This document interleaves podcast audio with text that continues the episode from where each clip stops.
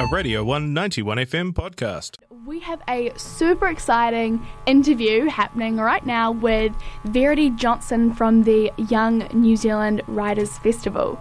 So, Verity, can you hear us?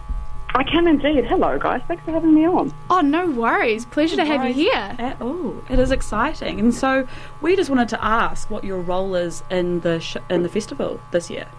Yeah, well, I'm really excited because this is my um, my first time coming to Dunedin itself. Um, but I'm bringing down um, a workshop which I'm doing, and I'm going to be hopefully running for everyone who's going to come along and be super enthusiastic supporters. Yeah. and, and we're basically doing. So what I'm going to do is a workshop and a bit of a sort of like uh, practical guide on how you can turn your personal opinions or your personal stories into publishable first-person essays, and it's called "The Personal is Publishable," which is probably the snappiest headline I've ever written for anything. I'm quite proud of it. Yeah, that's very good. Oh, it's good. So, wait, what is a personal essay? Because I don't even. Yeah, and so like in the last like ten years, imagine like those BuzzFeed op-eds. You know, when someone like writes a long discussion about why they're a Winona, not a Brittany. Like that kind of kicked off Oh, yeah. sort of personal essay, and it's become like a really big, really popular literary kind of phenomenon within the last ten years. And you've got people like Roxane Gay who have become literary superstars, writing these essays about how their personal life intersects with these bigger sort of universal trends and basically how something in your life can hold up a mirror to parts of humanity which we hadn't actually discussed or thought about on that universal level before. So it's all about taking something which is personal and then making it a universal experience for the reader. So that is in its heart In what a a nutshell. does. Yeah, that actually sounds really cool because currently um, Hannah and I are trying to write essays for our uh, papers. We do a paper together, and it's due next week, and not like neither one of us have started. So, so Well, do you have any? Classic. Yeah, classic, an absolute classic. But like, do you have any tips for getting started to write? Yes, I mean, well, the first thing you should always do is recognise that writing any of these personal essays comes in three stages. The first stage is getting super excited about the whole thing and then spending time doing nothing but thinking about it a lot. Okay. Second Yeah. stage is absolute procrastination when you do absolutely nothing about it. Yeah. Um, and then normally you'll run that up right until the deadline, which is about where you guys sound like you're at. Yeah. The third stage is like panic-induced activity. So I would suggest that if you're currently in stage two and hoping to get to the panic stage activity um, phase, is literally sit down and write utter, utter rubbish for half an hour and just get in the rhythm of tapping keyboards. That is the most important thing you can do to actually start you in that kind of creative mode. And then you do half an hour of write whatever you want, delete all of that, it won't matter, and then you're ready to start writing properly. So that is my number one tip for writer's block. That's actually quite cool. I've never thought about that before. No, that's genuinely really helpful. Yeah. I think, yeah.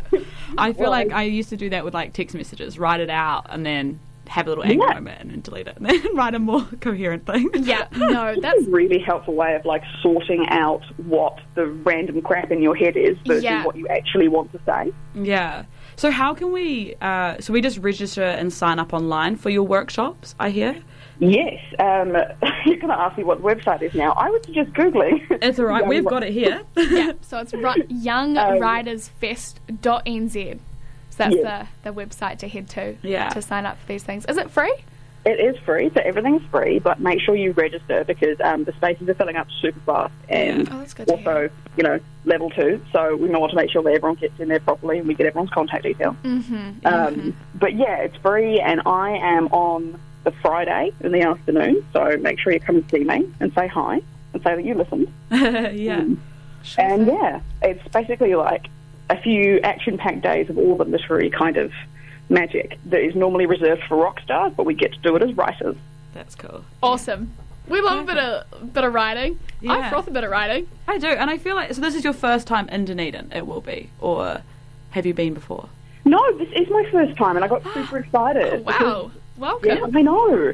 Um, like, I'm currently on this sort of reverse OE experience since moving to New Zealand four years ago. I'm trying to, like, Mm-hmm. take my OE in New Zealand and go everywhere, you know, Oh, pleasure to have you. So, I guess, what's your background then? If you're from, where are you from?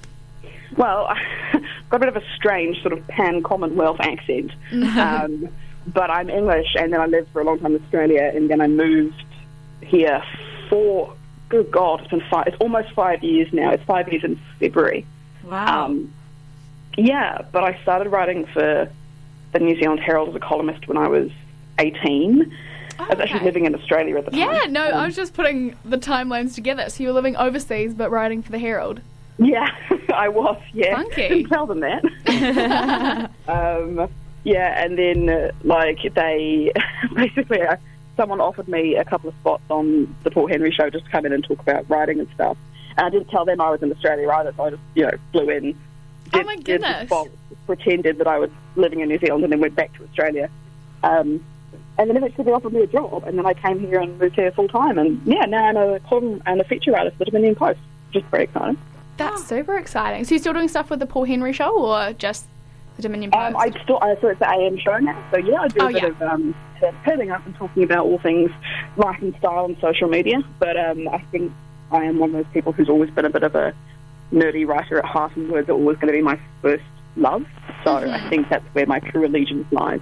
yeah. It's super cool how flexible writing is, though, that you can you can meld it to um, applying it to social media, and it takes you evidently a lot of places. Yeah, different jobs out there for everyone. but Yeah. yeah, and I get so frustrated when people are like, "Oh, there's no careers in arts degrees," and it's like, actually, learning to write well. Yeah, that's what we're hoping to hear because no, we're both doing arts degrees. absolute music to my and my parents' ears. I'm like, please, yeah, no, super exciting.